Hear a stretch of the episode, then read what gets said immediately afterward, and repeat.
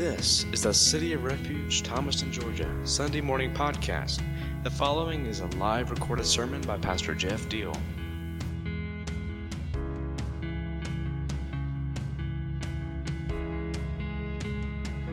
We were talking out of Nehemiah 4 a few weeks ago, and then we uh, diverted from that because of a couple other things we wanted to talk about, and then Mother's Day last week. And Mother's Day was very cool, right? We did it in a little bit of a non traditional way with talking about the spirit of motherhood, and then in that spirit, giving away a car at the end of the service. and that was fun. I enjoyed that. I think I think Nathan enjoyed it. And um, thanks to those of you who gave uh, money so that when, when he goes to register it, he won't be burdened with anything there.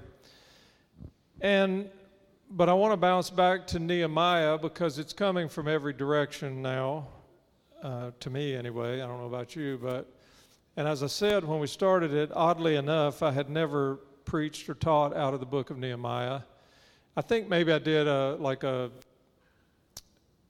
a series in my devotional with my team at City of Refuge one time, long time ago. But as far as in church teaching and preaching, I never had until now. But I'm hearing it all over the place. I'm studying it, and it, what's really striking about it, this shouldn't be a surprise, is how relevant that story is to our lives today and our culture today and what's going on.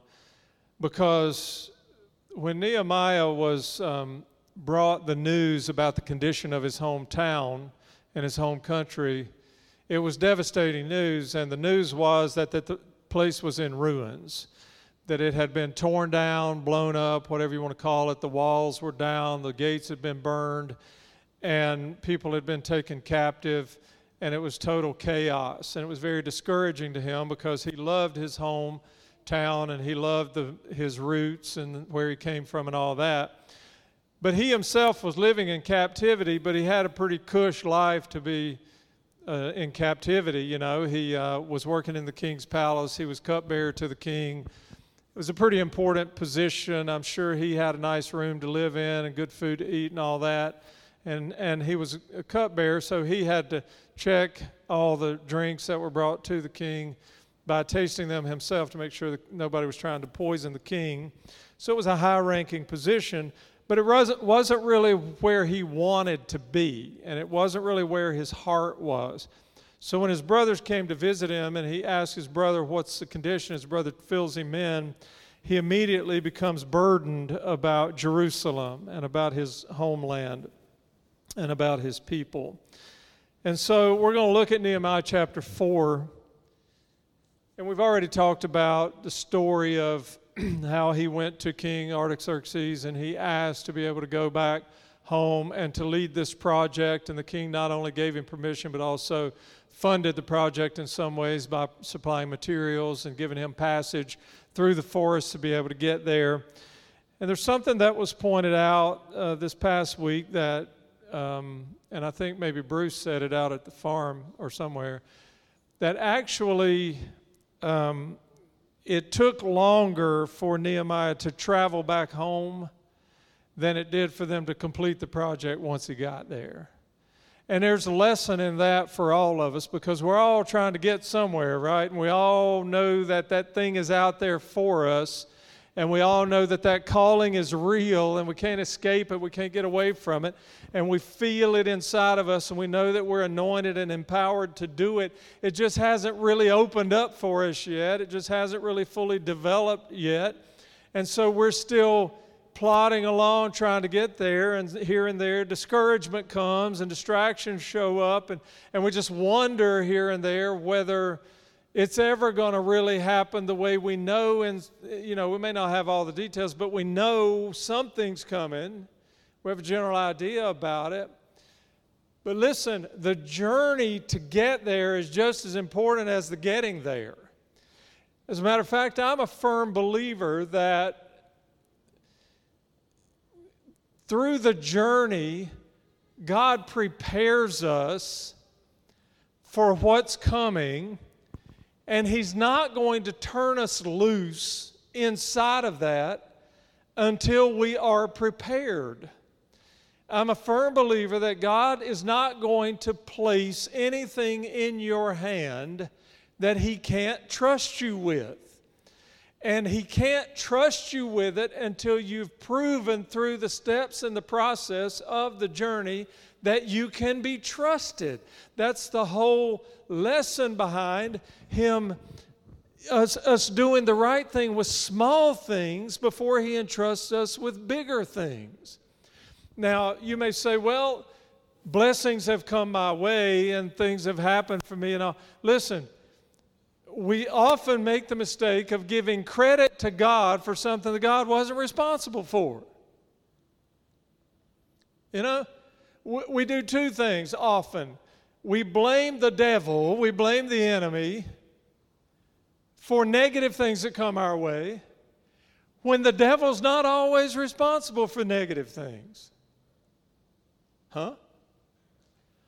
Uh, I'm here to tell you this morning that sometimes the Father, by His Spirit, will send things your way that seem negative, but it's really for your growth and for your maturity, and they're hard, they're difficult.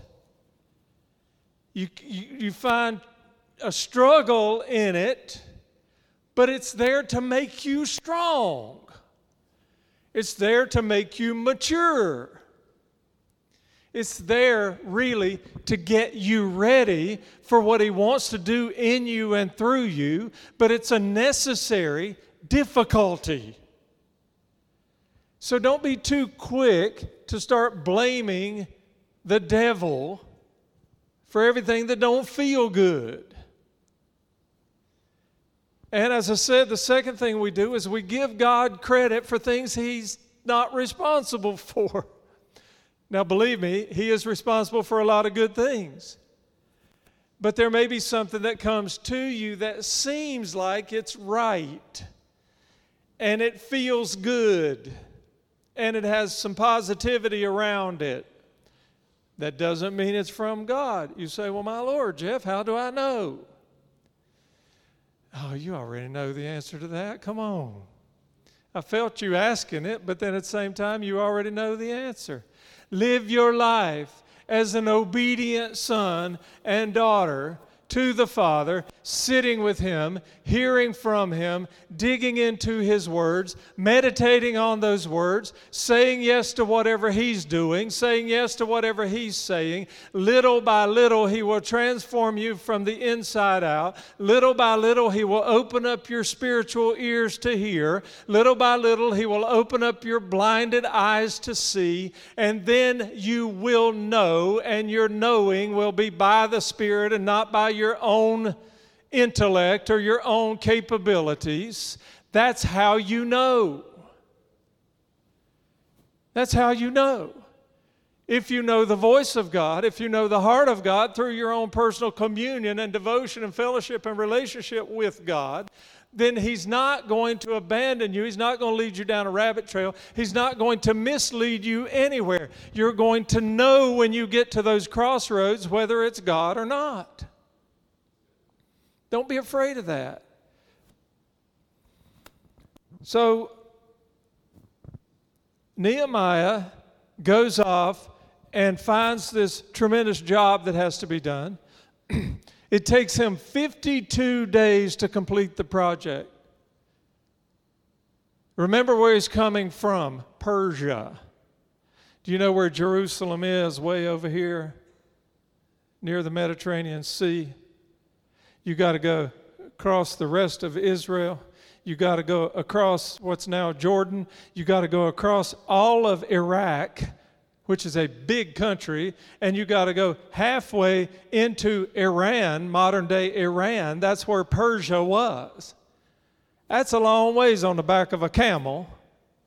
It took them a lot longer to make the journey than it did to complete the job.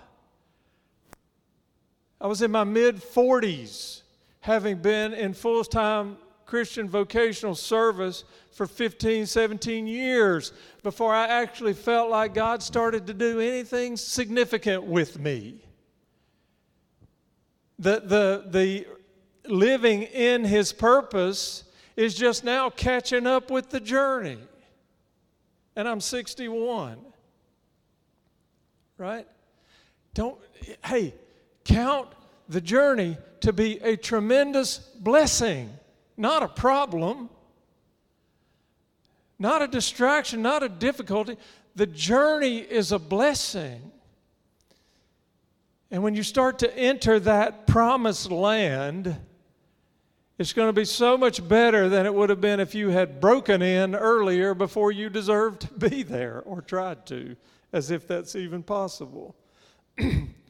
Nehemiah chapter 4. We're going to walk through it a few verses at a time, and we're going to see what we can learn here today, all right? So we're going to look at verses 1 through 3. When Sanballat heard, so they're, they're, in, they're in it, they're into the work, they're rebuilding the walls, they're rebuilding the gates, they're facing opposition. That's what this first part is about. When Sanballat heard that we were rebuilding the wall, he became angry and was greatly incensed. He ridiculed the Jews, and in the presence of his associates and the army of Samaria, Samaria, he said, What are these feeble Jews doing? Will they restore their wall? Will they offer sacrifices? Will they finish in a day? Can can they bring the stones back to life from those heaps of rubble, burned as they are? And Tobiah the Ammonite, who was at his side, said, What are they building? Even a fox climbing up on it would break down their wall of stones. Lesson number one the world will always oppose what God's people are doing and usually for unexplainable reasons. When I read this, every time I read this, the first word that comes to my mind is why? Why, instead of jumping in and grabbing a shovel and grabbing a trowel and helping to rebuild your city and helping to restore your culture in helping to regain your lifestyle with your people. Why are you standing out here making problems, offering opposition? It makes no sense. What do they have to gain? To continue to be in captivity, to continue to be under somebody else's rule, to continue to pass by your city and see what used to be a beautiful, secure place to live with families thriving and working and going to school and doing what they were doing and enjoying life together and seeing nothing but piles of garbage and destruction and chaos. Why? Listen, all I can do, and my advice to you is to do the same is to not worry about why the world is doing what they're doing because it's never going to make any sense. You are never going to figure it out. I saw a video clip this week of a United States congressperson. I don't know what pronouns they use, but it was a person of some sort. Screaming like some sort of a maniac distorted words and language, hair flying all over the place about something that's just as obvious as Tony's sitting right here how right and wrong one side or the other is. And I'm like, why? And who elected you, by the way? You've lost your mind. And, and, and if you start trying to figure out what's behind it, the why behind what they're doing, you can't figure it out. It just, your head just goes fuzzy, just get dizzy. So let's not try to figure out why. Let's just acknowledge that the world is always going to be opposed to what God's people are doing.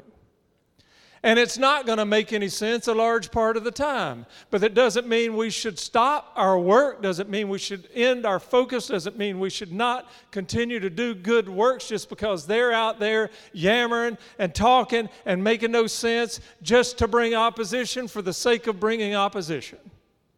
Listen to what this dummy says.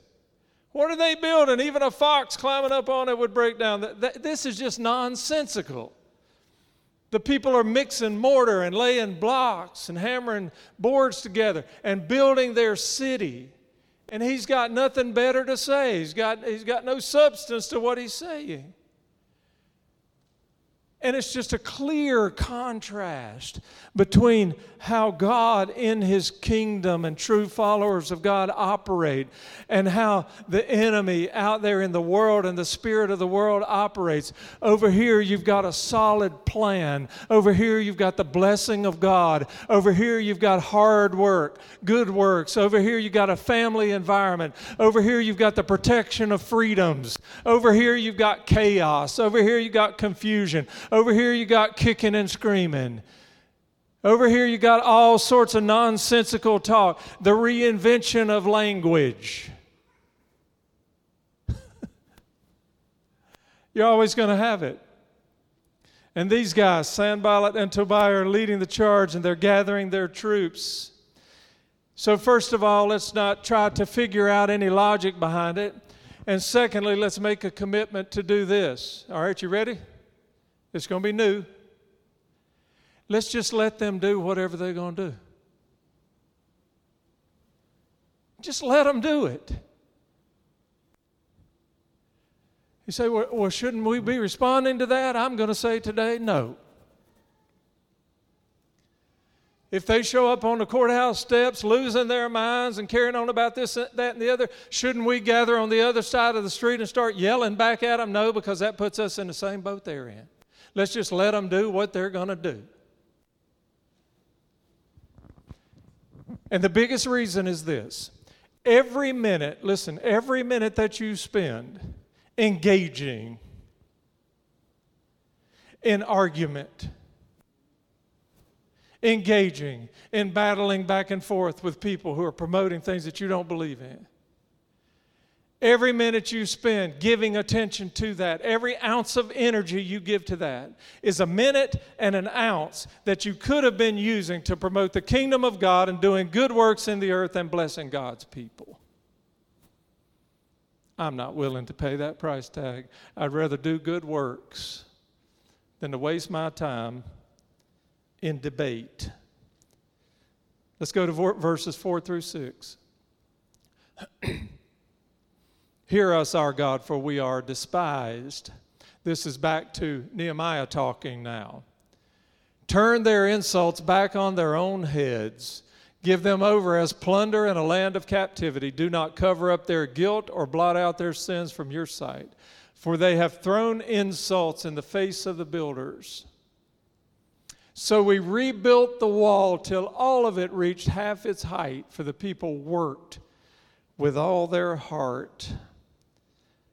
Lesson number two just keep working with all your heart. I already, already opened that subject up, right? Focus and work and do good and bless people and pay careful attention to what Jesus had to say and just do what he said do, and you'll be in good shape. Nehemiah pauses for a second to pray, right? That's pretty pretty good idea. Let's before we do anything, let's pray. He pauses for a second to pray and just say, God, you know what's happening over here. We're going to let you handle that. Just heap back on them what they're trying to heap on us. And then he goes back to work. Let's look at verses 7 to 9. But when Sanballat, Tobiah, the Arabs, the Ammonites, and the people of Ashdod heard that the repairs to Jerusalem's walls had gone ahead and that the gaps were being closed, they were very angry. Why? There's the question why? They all plotted together to come and fight against Jerusalem and stir up trouble against it, but we prayed to our God and posted a guard day and night to meet this threat. So you've got two guys who start talking, who start spreading negativity, who start inseminating poison into the minds and hearts of people. They start to gather a few people who want to be involved in that kind of thing because negative people love negative people and negative people flock together like birds, right?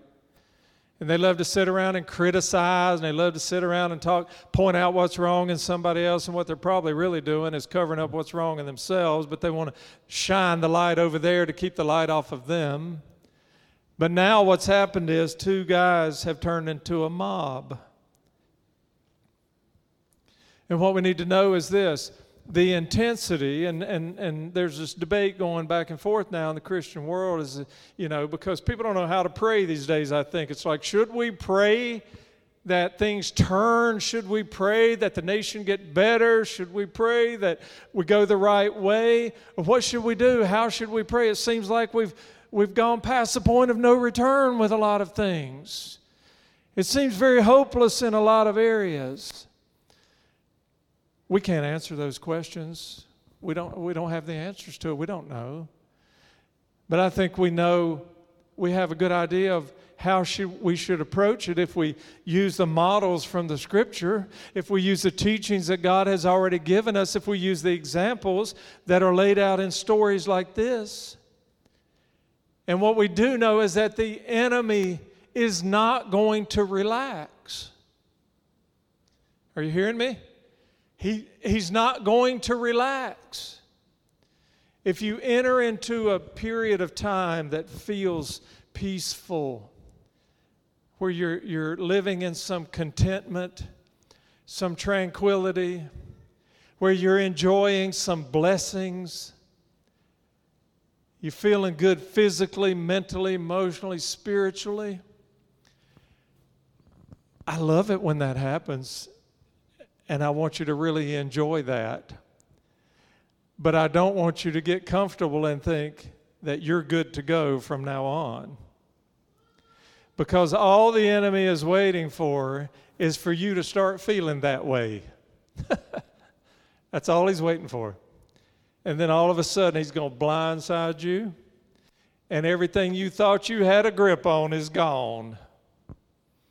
And now you're back in the struggle now you're back in the fight. Now you're dealing with that grief. Now you're dealing with that pain.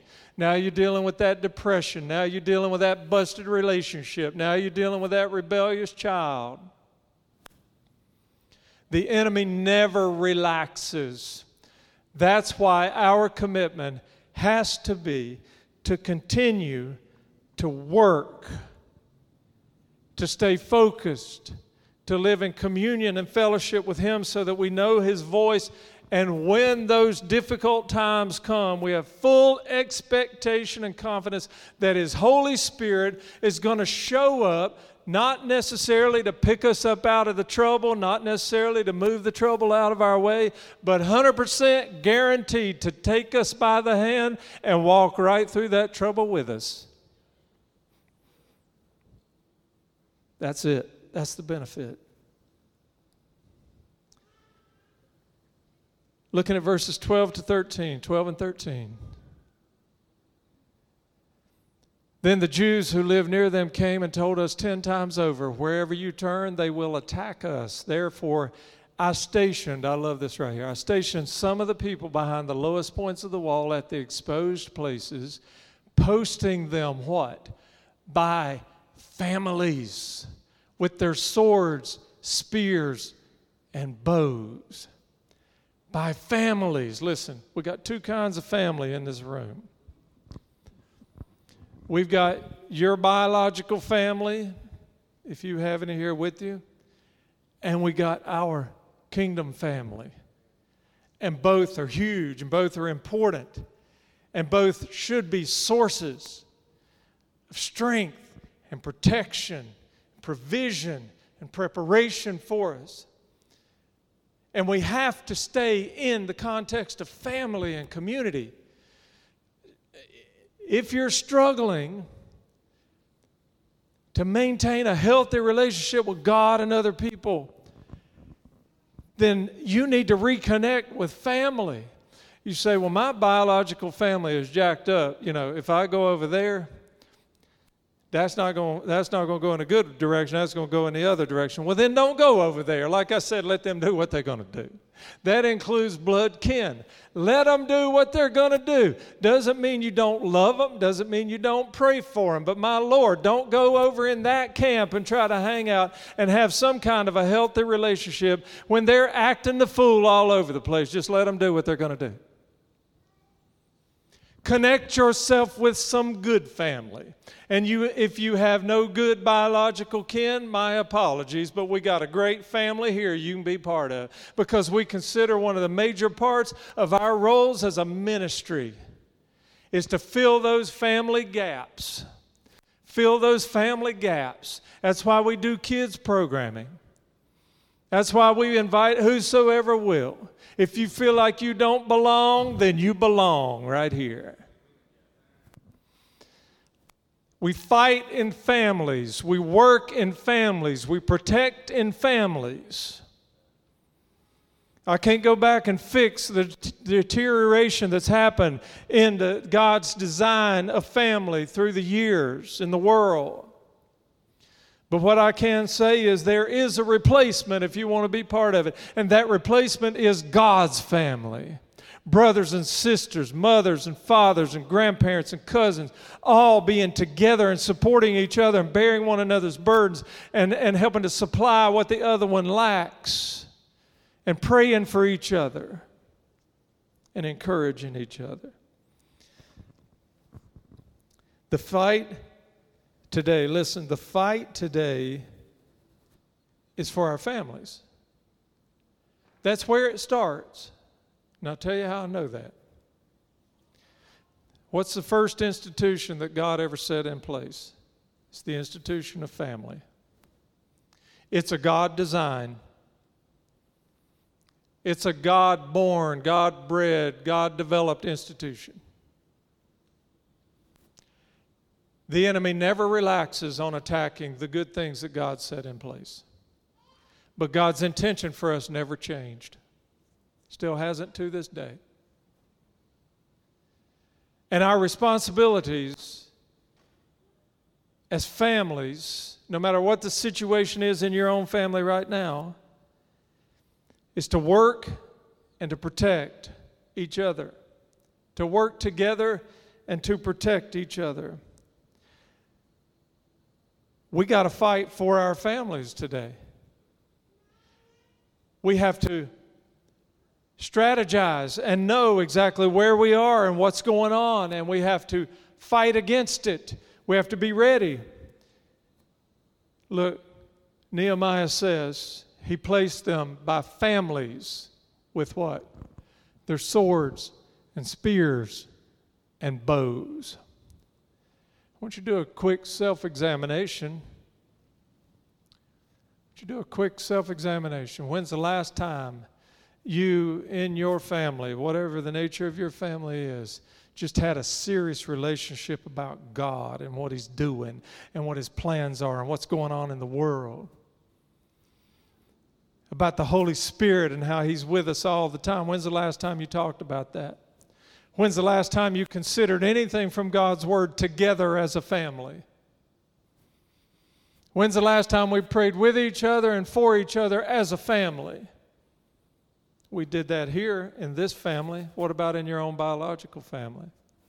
How often, when the problems and the questions, the struggles come up, do we talk about the negative stuff, what's wrong, or we talk about the new medications we need to get our hands on, or we talk about the new doctor we need to see, or we need to talk about how, or we talk about how, how much more we need to watch Dr. Phil. Maybe he'll come up with the answer one day for us. Or we talk about what book we need to read or what podcast we need to listen to. Or how often do we say, Well, I'll tell you what, why don't we pray about that? Why don't we start right now, right here, and pray about that? And why don't we keep praying about it after we leave here? How about that? Why don't we see what God wants to do in it before we go running to all other sources? Families, swords, spears, and bows. What does that mean? It means we weaponize ourselves with the word and with prayer so that when those attacks from the enemy come, number one, we recognize them. Number two, we know how to fight against it. And finally, starting at verse 14, after I looked things over, I stood up and said to the nobles, the officials, and the rest of the people, Don't be afraid of them. Remember the Lord who is great and awesome, and fight for your families, your sons and your daughters, your wives and your homes. When our enemies heard that we were aware of their plot and that God had frustrated it, we all returned to the wall, each to our own work. And from that day on, half of my men did the work, while the other half were equipped with spears and shields, bows and armor. The officers posted themselves behind all the people of, Ju- of Judah who were building the wall. Those who carried materials did their work with one hand and held a weapon in the other. Don't you love that picture? the King James says a trowel in one hand and a spear in the other. Ready, working, and ready to fight, working and protecting, working and being smart.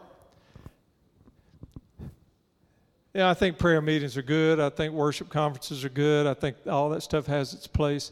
But that can't be all we do. That can't be all we do. You know, if you're a little feeble grandmother who you can't get out and lay block or, or muck the horse barn, right? You go to your prayer closet. I'm extremely grateful for that. And that's absolutely necessary, and that's the role she can fill, so she fills it. But if you're able, while you're praying, you ought to be working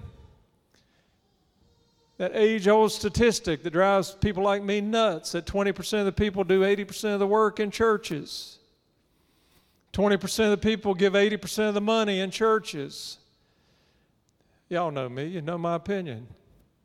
If you in that 80% that don't do anything, don't give anything, just stay home.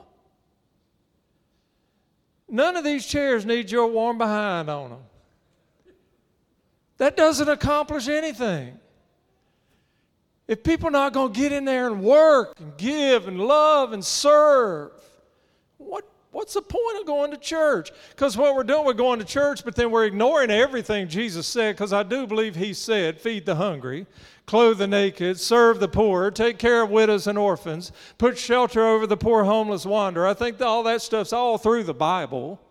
It's the heart of God, it's the instruction of God. His Son came and validated it through His own actions and through His own words, and it's what He's commanded us to do, so why would we not do it? Sorry about that. I got loud on that one. I think I've been loud all morning, haven't I? Wound up. I'm acting like a preacher. Each of the builders wore his sword at his side as he worked. We know the, the, the metaphor, the, the sword of the Spirit, but you know, we got to take these things seriously. It has to be real in our lives. His sword as his, at his side as he worked, but the man who sounded the trumpet stayed with me. Why is that? Why is that? Because you got to have a gathering ground. You got to have a gathering place. You got to have a central focus. Nehemiah is their leader. He keeps the trumpet player right by him so that if, if there's trouble, if there's a reason why all the people need to gather, the trumpet player hits a blast. Everybody hears where that blast is coming from, and they go to that spot. I think that's a great plan. I think that's why we come in here and do what we're doing right now, is because the trumpet sounded. Not that trumpet, we didn't miss it. Just the trumpet for us to come here and worship and hear the word, right? Why?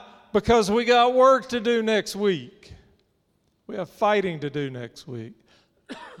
then I said to the nobles, the officials, and the rest of the people, the work is extensive and spread out, and we are widely separated from each other along the wall. Where, whenever, wherever you hear the sound of the trumpet, join us there. Our God will fight for us So we continued the work with half the men holding spears from the first light of dawn till the stars came out. At that time, I also said to the people, Have every man and his helper stay inside Jerusalem at night so they can serve us as guards by night and workers by day. Neither I nor my brothers nor my men nor the guards with me took off our clothes. Each had his weapon, even when he went for water. What a beautiful picture of the kingdom of God. Families who come together as a bigger family to do God's work, to fight for the things that God has given us, the blessings that He has for us, the institutions that He's established. So we go. Listen, I want you to go out of here today and I want you to keep it. I want you to leave here with a work and fight mentality. Work and fight. Fight for your kids. You know, we have another pandemic. It's been around longer than COVID in the world and that is people who are producing children but not completing the other three P's. Because if you produce a child, as a parent, you have a responsibility to provide for that child. You have a responsibility to protect that child. You have a responsibility to prepare that child for the future. It's not just about the producing. How many millions of children do you think there are around the world right now that have nobody providing for them adequately and or protecting them and or preparing them for a great future? That's pandemic. That's the attack on the family. Listen, the enemy really is after our kids. He really is after our kids because you know what our kids are? Our kids are us a few years down the road. And then what does the world look like if he got them when they were 8, 9, 10, 12 years old? So we go out of here with a work and fight mentality that we're going to continue to do the work that he has set before us with diligence, with passion, with excellence, with dignity, with integrity. And then we're going to fight for our families. We're going to fight for our kids. We're going to have this warrior mentality all the time that we're working. And we're going to pray. And we're going to love. And we're going to serve. And we're going to be obedient. And then we're going to watch God produce God results. Are y'all good with that? Amen. Father, thank you for the story of Nehemiah because, man, it just hits home with us and where we are today in our society and our world. Thank you for the lessons we've picked up today, and I pray we would all take those with us and that we would go forth with more of a work and fight mentality that, than we've ever had. And we're going to be that example to other people in our neighborhoods, in our schools, at our workplaces, in our communities. And they're going to see us and they're going to say, man, that seems like the right way to live. Seems like the right way to do family. It seems like the right way to worship. And so we commit ourselves to that work and fight mentality today. And I pray your blessings of peace over your people as they go. Give us a great week. Keep us from danger, harm, sickness. And in all ways, may your people be blessed and you be glorified. In your name we pray. Amen. Amen. Thank y'all for being here.